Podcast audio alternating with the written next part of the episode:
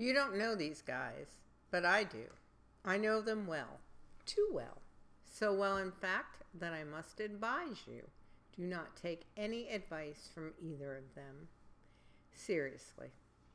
Their comments that follow are just their own opinions and should not be relied on for anything.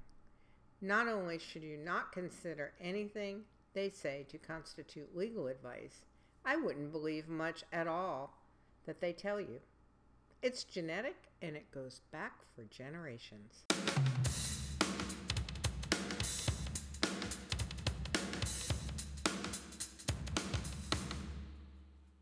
Hello, everyone, and welcome back to Motion Sickness, the show, making sense out of the nonsense in law. My name's Brian Morris. I am Jeff Morris. That's right, and today we are continuing the epic story of Mr. Morris going to Washington. Epic is hardly the word. It seemed pretty epic. I mean, at least you made it there. So, just just to recap, um, and if you haven't listened to last week's episode, uh, highly suggest it because some It of the stuff may not part. make sense.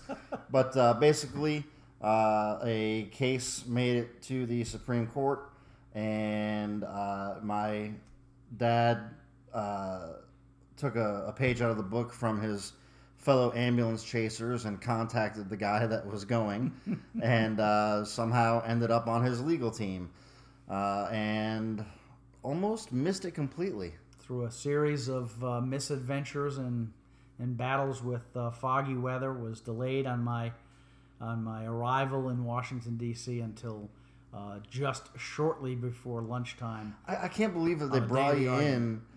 Why didn't they just wait till they break for lunch? I mean, you literally sat down. They're like, "All right, lunchtime." Like, that's weird. Anyway, so you've had lunch, and now you are, I guess, going back into the courtroom. Yeah, we're about ready to do that. We, you know, we had a variety of just sort of personal conversations. Oh, do you know this guy? Or I know Sure. this person. Yeah, just making acquaintance with people. Because this is the And, first time uh, you've met them in person. First time I'd met him in person, and uh, uh, and then at one point, the, the guy who was the the uh, uh, New York lawyer who also had a Washington office, he knew one of the people there, and he was actually uh, chatting with some of them. And, And, and was the debtor there too? the debtor was there also. I, I got to meet the debtor after the argument was over. Okay, and but never he- met him. Did he like sit in the court and listen? He was it? in the court, but he was back in those public Oh, seats. okay, in the okay.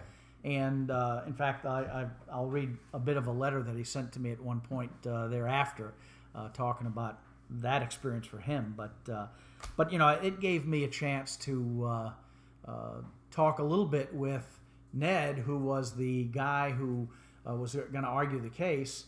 Um, and so we uh, we had we had a nice conversation, and, and he he expressed the concern that gee, I'm you know arguing this for the first I'm arguing a case for the first time in the Supreme Court. It's pretty pretty nerve rattling, Yeah. but uh, he said I, I think we've got things in order. Although he, he said, you know, I wish we had done this or, or done that. And I, I sort of said, you know, I- everybody's in that position from the biggest case to the smallest case. And I said, this is going to be no different. But I think we've got a, uh, a solid set of arguments that uh, address the issues that they've raised and, and provide logical, supportable answers uh, for the court to rely on. And I said, it's you know just a matter of getting it to them now. Uh, and you know, there's a a lot of uh, disagreement over the significance or importance of oral argument. A lot of people say it means almost nothing because the cases are decided almost entirely on the briefs Right. new things don't come up, and you can't um you can't do things that um, really undo what you've got in the brief. You've got to live with what the brief tells you. Right. And so your arguments are, are pretty much constrained. And so so that's the way it went. We, we just kind of did it that way and said, let's go ahead and start. And uh, so um, uh, we sit down, and, and, and just before the argument is going to start, uh, the guy who was the Solicitor General of the United States, the actual Solicitor General, was a guy named Drew Days. He, he came up to us, introduced himself to us, and you know just said hello and welcome to the court and all that sort of thing. And it was it was nice. It was very interesting and uh, uh, nice to meet him. But he was there and gone because he was clearly not arguing this case or doing anything with it. He was just figurehead, and he had somebody in his office who was going to actually argue the case. Right. Um, and then, you know, one o'clock, justices come in, sit down, and uh, of course, as I said, Justice Rehnquist did not participate. So the senior justice was Justice Stevens, John Paul Stevens, and he uh, was presiding justice, and uh, he called the case, and um, and as just as they're returning, Ned says to myself and the other guy, when, when I get up to argue, slide over one so you're closer to me. That way, if a question comes up and I need, so you can write something or what, what have you. Right. Um, and and so we're, we're ready to do that. But uh, but of course, the other side is is going to be uh, up first, and we're waiting to hear how that goes. And um, so about two minutes after one, the lawyer for the debtor gets up, and he is a real New Hampshire lawyer. He's got a real New Hampshire accent sure. very very thick accent and uh, to me he seemed unfamiliar with basic parts of the case But this is the lawyer for the creditor. for the debtor Uh, excuse me i'm sorry for the creditor you're right for the Okay. creditor All right. I, I, I misspoke for the creditor he gets up and says you know here's my spiel and here's this and here's that and uh, he's getting peppered by uh, Ginsburg and Scalia and Breyer with all these questions, and he's not really doing very well with them. He's not really demonstrating that he understands what they're trying to get at, and it's a it's a tricky business because sometimes when a when a uh, a justice asks you a question, he's trying to or she is trying to ask it so that you answer it a certain way so they can then use that argument against another justice when they get to their conference and discuss it Right. okay Okay. so you don't really know what their purpose is and all this stuff but uh, at any rate this guy is is really taking a beating and uh, um, he uh, one of the things that that came up was this this lawyer raised this distinction between the level of reliance that a creditor would need to have to be able to pursue one of these cases and have it accepted from the discharge. And he said, oh, it should be a justifiable level rather than a reasonable level.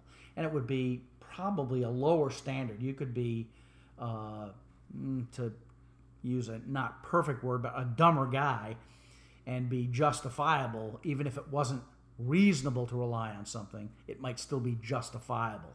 Typically, it's because, well, you know, you could have found out something, but you just didn't.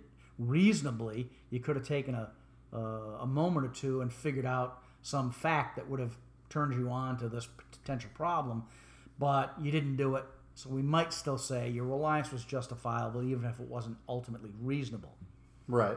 So he was arguing pretty hard for that standard, and I was, I, it was unclear to me why any different such standard would be necessary or appropriate for a number of reasons. And you know, they were reasons we had talked about, but we just didn't see that as a really strong argument for them. I, uh, we, we thought it was going to be more likely to be, oh well, his re, his reliance was reasonable in the circumstances, and that sh- should meet the standard. So we just, you know, he made the argument and he sat down and, and uh, I could give you an example of his. Well, was he talking too much? Like, was he was he speaking at all to the decisions of the prior courts though, or was he trying to like? 'Cause it doesn't sound like it, somewhat, right? but it was more like my guy got ripped off here and he should have some protection. So it's almost like he's handling it like it's a normal court case. Yeah, he, he it wasn't the most I thought effective or persuasive set of Right. arguments. Okay. So, so as an example, the the justices are trying to figure out, well, you know, what's the level of reliance that's appropriate, or what's reasonable in the circumstances, and so they they offer up hypotheticals, and they say to you, well, suppose this happens, you know, you want this to be the rule. If that's the rule, what would the resolution of this circumstance be? And so Justice Breyer says, uh, well, let me give you sort of the lineup. So since we're sitting on the left side facing the court, and so it's the right side of the court looking at us, as we mentioned in the last uh, episode, the distance between your chair behind the table at counsel table and where the actual benches where the justices are sitting is is 10 feet. I mean, it's, it's close. If they sneeze, you could have a justice booger on you. You could, and it probably happened. Right. Um, and so as it happened, I was literally 10 feet from uh, the late Justice Scalia while this argument's going on. And over on the other side of the uh, bench was Justice Breyer. And of course, they're widely separated both in, in distance and philosophy. Right. And uh, and Justice Breyer asks this New Hampshire lawyer, well, he said, well, counsel, and I can only paraphrase, well, counsel, uh, uh, suppose uh, uh, I'm Napoleon and I tell you that I want to sell you the island of Elba, and uh, and you buy that. Is that a reasonable reliance by you? And and this lawyer just kind of looked at him completely nonplussed. And I don't know if he didn't know who Napoleon was, Or didn't understand, or didn't know Elba what the island of Elba was, Yeah. or what the connection between Napoleon and the island of Elba was. But it was abundantly clear that this guy had no idea, and he kind of stammered for a while. And Justice Breyer noticed that this guy, uh, he sort of said to himself, I can imagine, yeah, I, I think my hypothetical was a little too sophisticated for this man. yeah. So let me offer you another one. So he said, suppose I. Well, just just to put it in perspective, so Napoleon was imprisoned on the island of Elba, like that was his punishment. So he, the justice is saying, "Hey, I'm Napoleon. I'm going to sell you this island and then get the hell out of here." Well, that's obviously not reasonable Yeah. reliance. Okay. Yeah. Uh, and so you just outshined a guy who argued a case in the Supreme Court. Hey, what can I say? Justice Breyer, to, to make it a little bit easier, said to the guy, Well, okay, suppose I have a horse and I tell you that this horse is not long in the tooth. And, uh, and you buy the horse, and in fact, the horse is really quite old. What about that? And the, and the guy was not a horseman either, so I don't think he understood the Wait, well, what's long in the tooth mean? I don't understand. means when when the guy said it's not long in the tooth means it's not old. Long in the tooth Oh. means the horse is Oh. old, and you literally can look in the mouth of See, a horse I did better with see. Napoleon than I did with. Uh, You did Whatever you that was. but that's not an uncommon sort of uh, uh, uh, metaphor. Long in the tooth, and and this guy sort of semi got it, and and at times. Justice Scalia would jump in Mm-hmm. and try to help the guy out to make it, you know, and he would make a comment about, well, you know, let's put it this way. And uh, at one point in Justice Breyer's attempt to clarify all this, he sort of, at least to my mind, showed his hand, if you will, and clearly seemed to be saying, look, you know, this guy, this creditor in this case, all he had to do, he, he was already, he already knew something might be up. He could have easily, literally walked across the street from his office to the courthouse and looked at the records Yeah. and seen because there was nothing hidden in that way. So I don't know that we should be out there helping him. You know, this reliance was not sufficient to lead to the protection of, of that creditor's claim against a, a filing of bankruptcy. And so as, as Breyer is, is saying this, I can literally hear under his breath Justice Scalia saying, Yeah, that's right. Of course that's right. And so now I'm thinking, first of all, I'm amazed that I'm hearing this from Yeah. that close a Sure. location. I mean, it just, I didn't expect to and you're like giving each other high fives under the table at Well, this point. you know, I was giving myself a high five Yeah. without moving my hands just because I thought, wow, this is, I, I think that's exactly right. I think that's very consistent with what bankruptcy policy should be. It wouldn't end up with lots of different uh, standards around state law and other stuff. Right. It, it struck me as as a sensible solution. And so, you know, I thought, oh, okay. Now, so that guy finally, after pushing buttons all on this reasonable versus justifiable reliance, he sits down after his, his argument's done. Now, as I said, the U.S. had intervened in the case, and it had 10 minutes to argue. You usually get 15 minutes aside, and they let the U.S. have 10 minutes. Hmm. And I think they may have taken five minutes off of the other creditor, but I'm not sure anymore in my recollection. But this this young lawyer gets up from the Solicitor General's office and he starts his argument. And his argument in a nutshell was you don't need to have any reliance whatsoever because the statute doesn't specifically say you need reliance and there's another part of the statute that talks about needing reliance. So the the, uh, the, the the argument was that the statute consistently uh, to be read consistently would mean no reliance of any kind here and reliance over in this in this other subcategory of circumstances. Now, the uh, the issue is is raised by the by the justice, okay, and the justice is saying, well, okay, uh, you're trying to argue now that any kind of reliance at all is irrelevant. You don't even have to rely. You wouldn't even have to know this guy did this to know that that uh, some change had occurred in the relationship of the parties and the ability to collect the debt. Right. And and Which is absurd, which right? is crazy. Yeah. I mean, that was a nobody would make that argument unless that was the only one you had to make, and that was kind of the only argument that this guy could make. Kind of like a long shot. A real long shot. It was the hail mary pass. Yeah. But I must say, this guy was spectacular in his oral advocacy skills. He knew the record in the case, and it was 1,600 pages by the time you put everything together Sure. he would cite to them, well, you know, uh, Justice uh, uh, Justice Souter at uh, page eleven fourteen in the record, uh, you'll see that it says thus and such, and and he would do that all the way through, spice through. Now he obviously had had that set up ahead of time, Right. But his responses to the questions were exceptional, and he really, really did a great job with a total crappy argument as a matter of substance. Right. But he was really impressive. But this is going towards your The or- creditor oral- side. Well, but against- but I'm saying like towards your statement earlier of you know how important is the oral argument. it, to some extent, we're going to find that out, I guess. Yeah. So then, you know, he sits down, and uh, and Ned gets up. Respondents counsel gets Right. up, and you know, you typically when you have an oral argument, you you typically have what's not very uh, creatively called a roadmap. So ahead of time, you've already said, "Here's the outline of my talk." Right. I want to hit this. I want to hit this. I want to hit this. I want to hit this. And so you might start off with, well, you know, may it please the court. In this case, the real issue is X and Y, and we win because of these two reasons. Right. Let me elaborate, and boom, off you go. And you can't you can't uh, really direct the discussion except by virtue of the answers you give the court because Right. Some are more aggressive in, in questioning than others. I think the current Supreme Court is much more chatty, if you will, than the former Supreme Court, the one that was there in, in 95. Uh, but still, you had people who were not shy about questions, Tip, uh, particularly Breyer, Scalia, Ginsburg.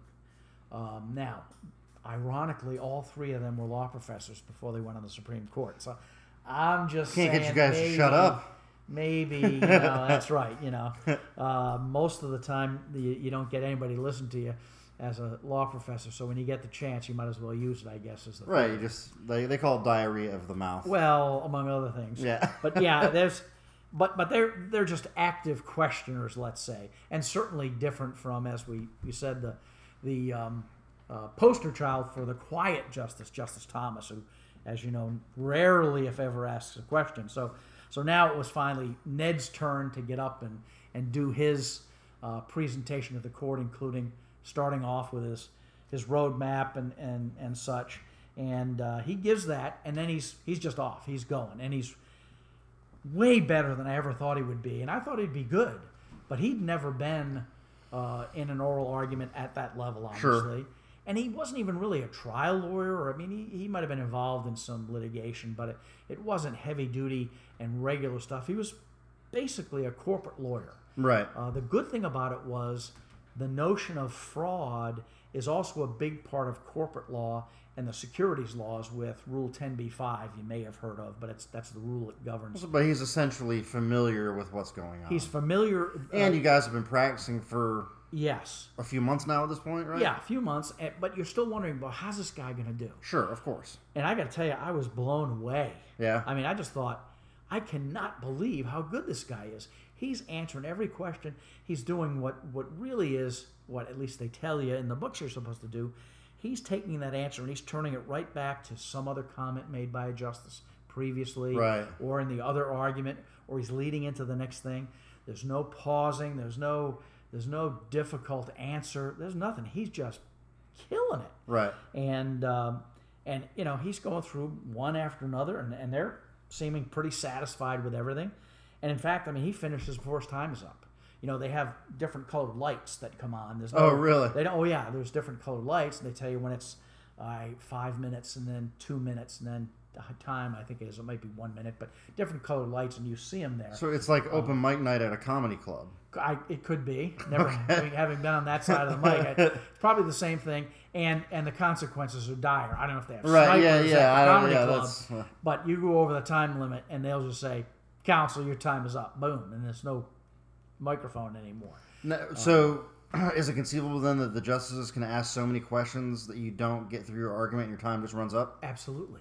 So you so really one of uh, one of the skills that you have to have when putting together your argument is is don't leave a lot of room for question, right? Well, you don't have that choice because Well, I know you don't have the choice, but I'm saying like if you if you tailor your uh, uh, argument to preemptively answer what you think some of the justices' questions may be, then you're not going to lose a lot of time. It- that can absolutely happen. It's Yeah. the rarest of rare that that Sure. happens.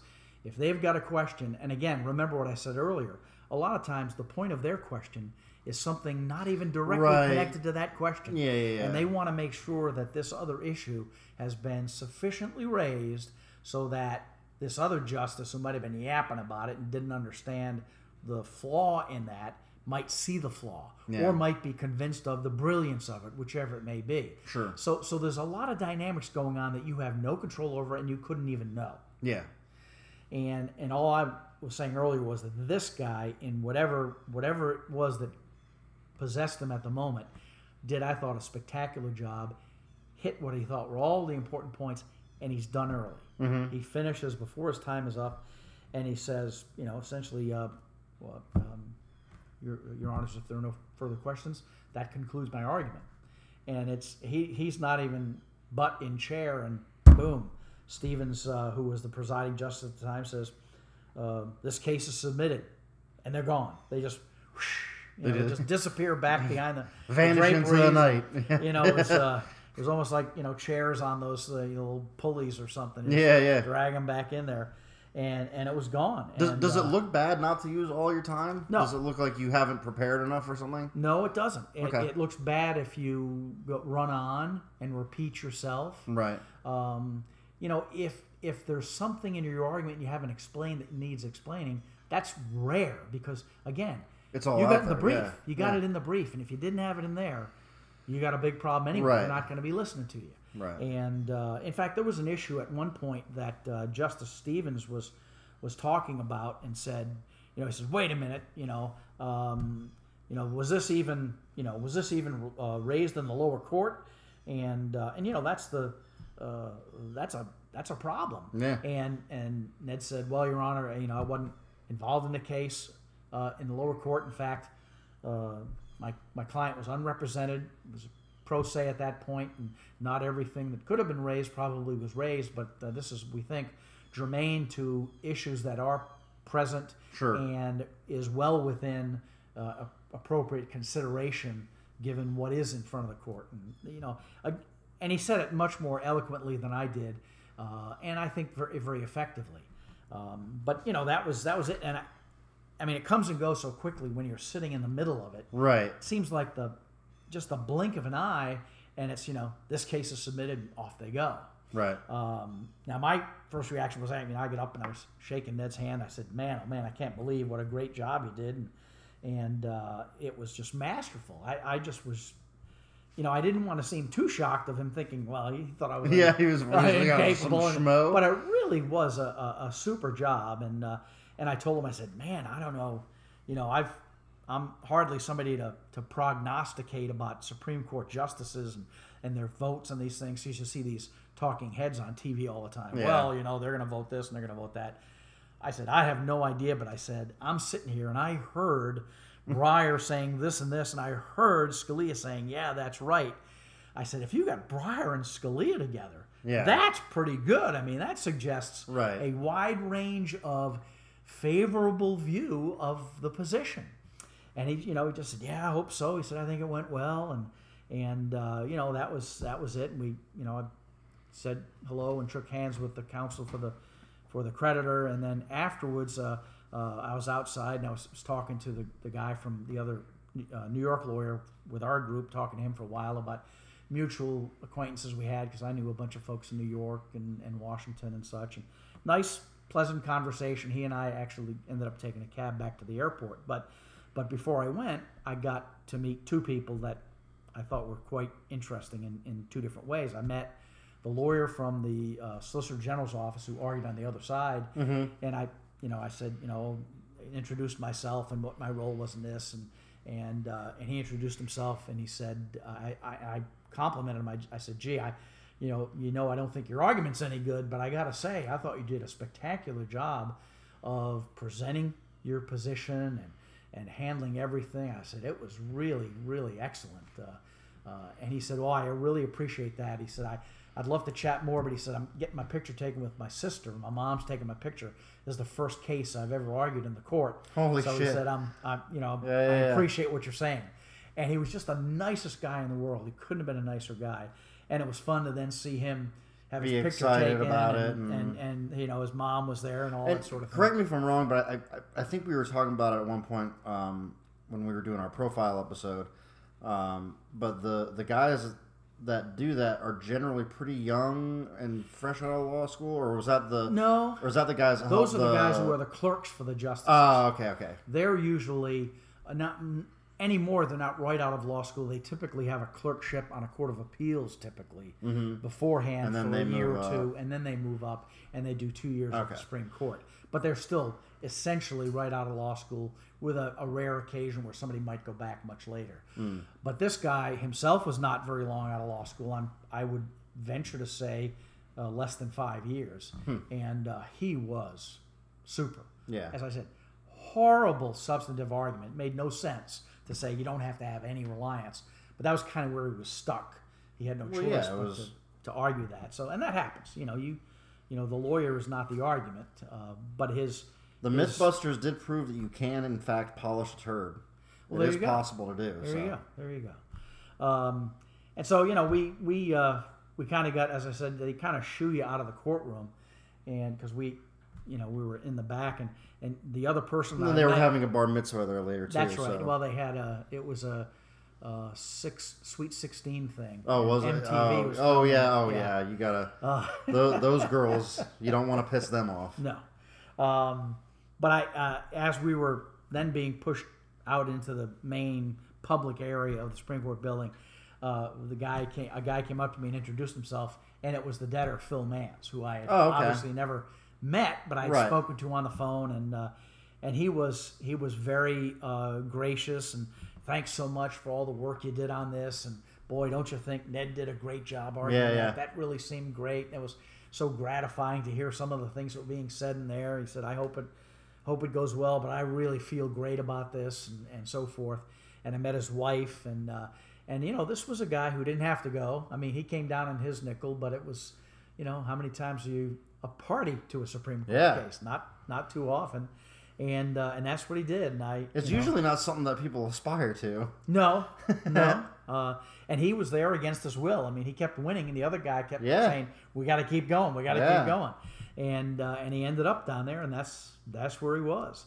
Uh, and as, as I said, we had a real nice nice chat, and uh, uh, I wished him well, and you know, stay stay we'll stay in contact and hope for a good result and so forth, and kind of left it at that. And and then uh, you know, after I talked to the Solicitor General's guy, um, got in a cab and headed back to the airport. The other lawyer from New York came with me, and he was getting dropped off at his downtown office somewhere. So I went there, and then back across the uh, uh, the bridge to Reagan National, uh, and a flight back home. And it was uh, um, it was a really neat neat experience. And uh, uh, as a result of uh, finishing at that time, I had a flight, you know, at like eight or seven thirty out of DC, and this was two o'clock. I got on the phone and I got a got a flight at uh, like four thirty, and I got home about six o'clock, or at least to Columbus, Columbus, yeah. and then had the, the long ride home. But uh, uh, it was an extraordinary experience. And then, of course, at that point now, you have another waiting game. Right, and so what? What's the general? Is there any way to? I guess say what's the average? what the amount of time is Yeah, is, is it like you know?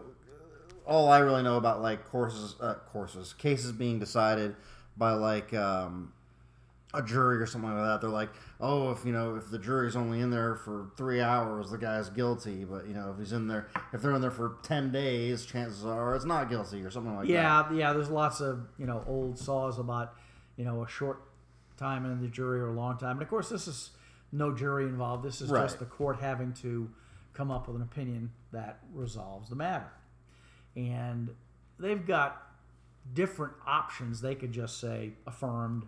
They could just say reversed. They don't do that because that wouldn't fulfill much of their um, purpose, which is to provide guidance for the lower courts going Right. forward to handle similar cases. Well, if this comes up again or something like it, if it's close enough to it, we should be deciding it the same way. Or if we've got something that that they said was an issue that's came out X here and it comes out Y there, well then maybe this case isn't our guide, something else may be, but but that's only available if you know the court's thinking and they have to spell it out for you. Right. I mean they're and I think we've said this before in some of these sessions, the courts are the only ones in government that really have to explain themselves yeah, you know, when you pass a statute, you might have a committee that's written a, a report about uh, the appropriate level of, uh, you know, training for pilots before licenses should be issued or something. But that isn't, you know, then they'll have a statute that says, or a regulation that says X. Pilots need this, this, this, and this um, among other things, or whatever it says. Well, suddenly, if you've got to figure out what that means, you've got a whole bunch of other stuff going on and not much guidance. right. And the idea of the court is you come up with this decision, you got to tell us as well as you can how and why, so that tomorrow we can take that and use it every single day. Do they um, are they required to provide their they call them opinions, right? Yes. They, are they required to provide their opinions at the time of decision, or do they have time to? No, uh, what happens is they will go back in conference, as it's Right. called, and they'll discuss the case, and they'll take a vote. Typically, what happens is they'll take a vote, and they might, you know, I, I think sometimes they do it the, the day of, sometimes they do it once a week. I'm not sure, but they'll go around the room and take votes on the cases, Okay. and then okay, they'll say, you know, six to three or seven to two or whatever it happens to be. Um, okay. Um, petitioner wins, respondent wins, whoever it is. The senior justice in the majority typically either writes the opinion for the majority or assigns it to someone else. Oh, so they don't all write their own opinions. No. Then what happens is the people who voted the other way, they'll write a dissent. And they may join and say, okay, you write the dissent. And then they'll join with it. Or Right. they might, well, and that's just the beginning. Okay, so so there'll be a draft of an opinion. Let's say you've got a majority and a dissent. Okay, and the both will be distributed among all the justices.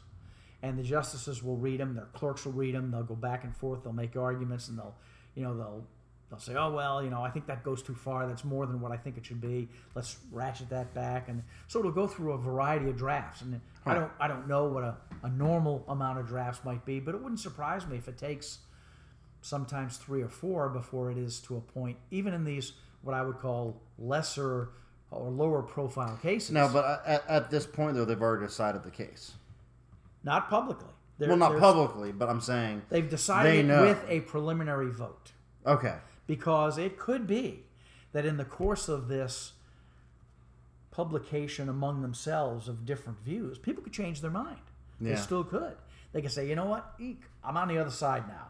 So suddenly, you know, when that happens, and that's still part of what's going on. Like I said, they ask questions and look for answers that guide one way or the other. Well, heck, that's exactly what they're trying to uh, persuade people by. And sometimes that, that happens. Um, in our case, it occurred that the uh, decision came down, and again, remember there were only eight justices because Right. Rehnquist did not participate, and it came down six to two.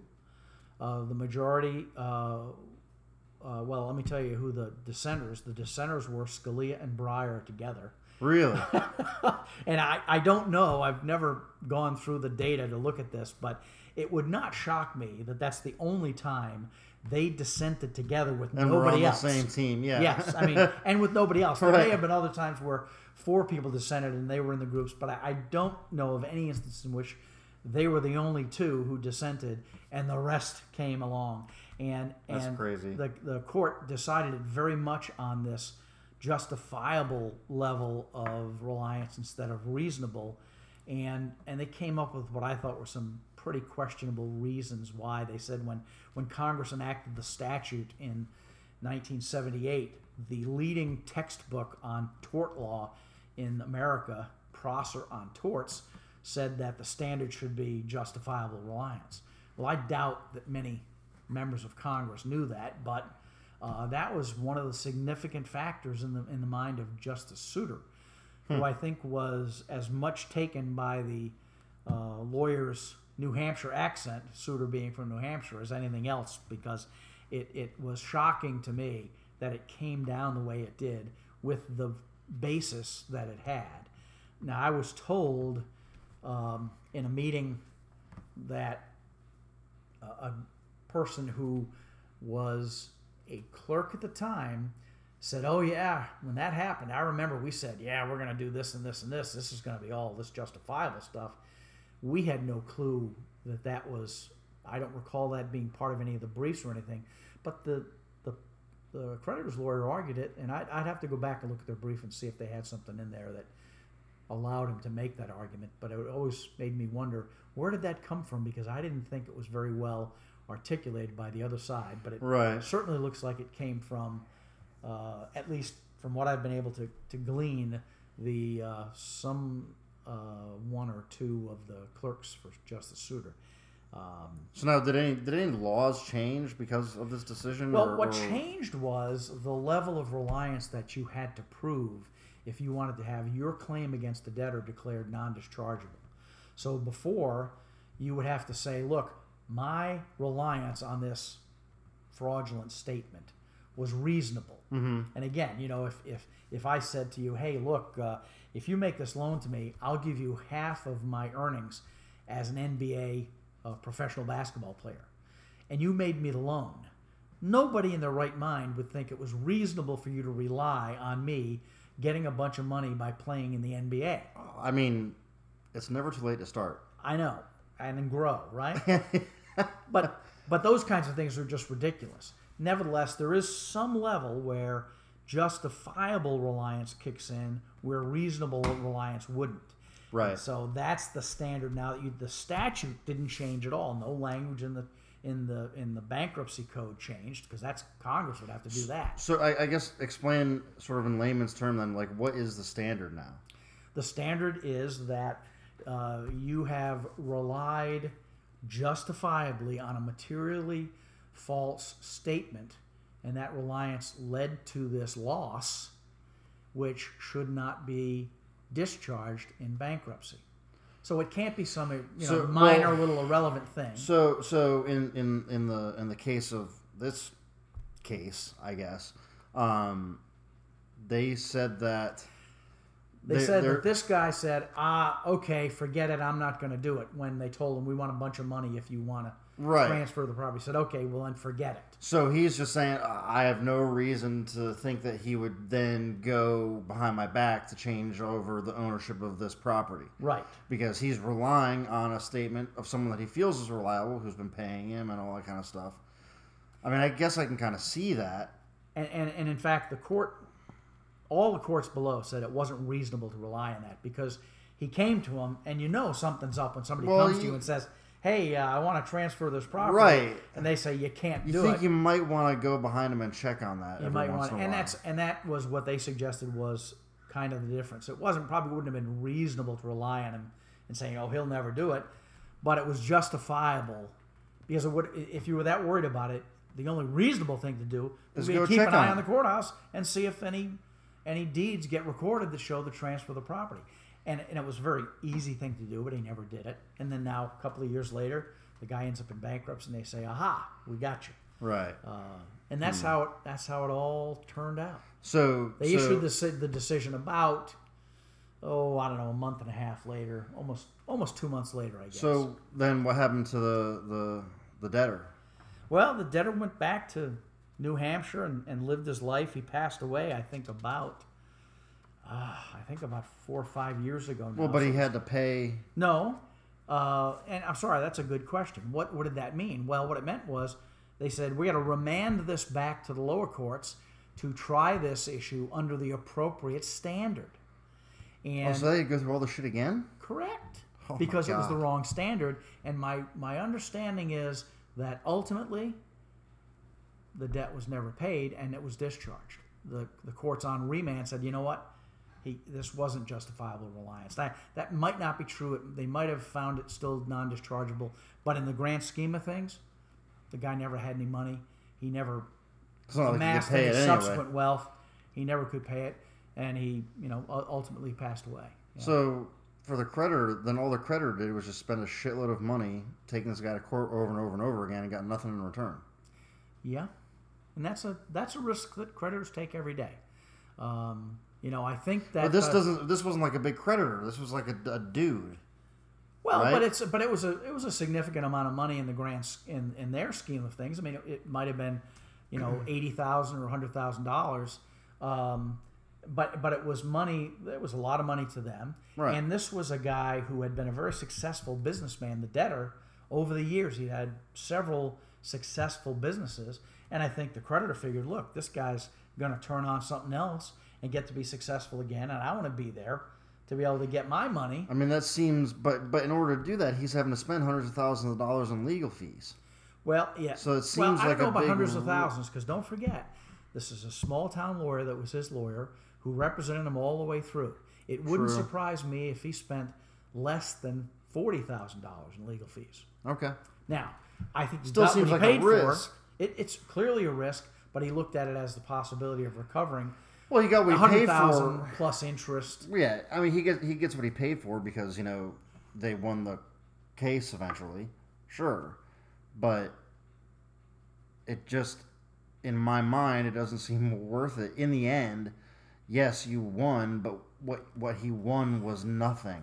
Well, I think personally, what he won was nothing. I think maybe he thinks I made the bankruptcy laws more appropriate in their application as to the interest of creditors. Do you think he was But- really thinking that though? I, I don't think so Yeah. because he's not. I mean, like you said, he's, He's not some He was a creditor just in a single transaction. Right. He was not somebody who's going to be involved in this time Over after time again. after time Yeah. after time, where you could, in in effect, spread your costs over dozens or hundreds of thousands of transactions. it seems to me like he had an axe to grind. Probably so. And, and so You know, maybe is- what he wanted was, was, ha ha, I'm right and you're wrong. This is small town. I mean, Yeah. it's just outside of uh, uh, where over near where uh, Dartmouth College is, not a big population Right. center, and um, you know it might even have been talk of the town at one point or another. And people have lots of reasons for for pushing it as much as they do. And I, you know, I don't know what the conversations he had with his lawyer, who's thinking, man, this is a chance for me to argue a case in the Supreme Court. Yeah. Court. We should appeal this again. Right, right. And uh, and you know he he turned out to be somewhat prescient, although I don't think in the long run did a great service necessarily. But uh, but it's hard to say. You know, the just client strange. might have wanted it. yeah, it's just strange. Yeah, but that was my that was my chance to participate in a case argued in the Supreme Court of the United States, and it was it was pretty cool, all in all. All right. Well, uh, yeah, I mean, that's uh, I mean that's really cool. I, I don't know that I've ever actually sat down with you and had that whole story laid out to me before. I mean, I know you haven't. I yeah, I uh, I mean I recall it happening. You know, I mean, because I was a freshman in high school, I think. Probably about that. Yeah. Um, so I mean, I, I remember it happening, but uh, you know, I I was a You were otherwise focused. I was a shitty little kid and I didn't care. That you could have been true too. But no, that's no, it, it's really interesting to hear, uh, and and without a doubt, it must have been, as you said, incredibly exciting. Just to, even though you didn't talk, you're literally sitting right there as counsel in Yeah. the Supreme Court, and you know, you know, if Scalia got spittle on his lips and didn't wipe it off, you know, you would have been getting a shower. I I mean, was- you're you're sitting right there in the highest court in the nation, and probably one of the most most respected courts in the world. I would think. Yeah, I think it is. Yeah. Uh, for, for lots of good reasons. Yeah. It was it was a fascinating opportunity. It was fascinating to get to see it that close, and and I saw I think so much more than had I actually been arguing the case. I wouldn't have. Oh, sure. Yeah, you would have been hardly. Oblivious to everything. You're focused super on. focused, and, and you miss so much around you. So Right. it was a it was a very fortunate experience, and uh, uh, one that you know I'm I'm glad I had a chance to do. I I wouldn't trade it for the world, even with a crazy uh, uh, travel schedule. What uh, of of everything that happened that day? What was your favorite part?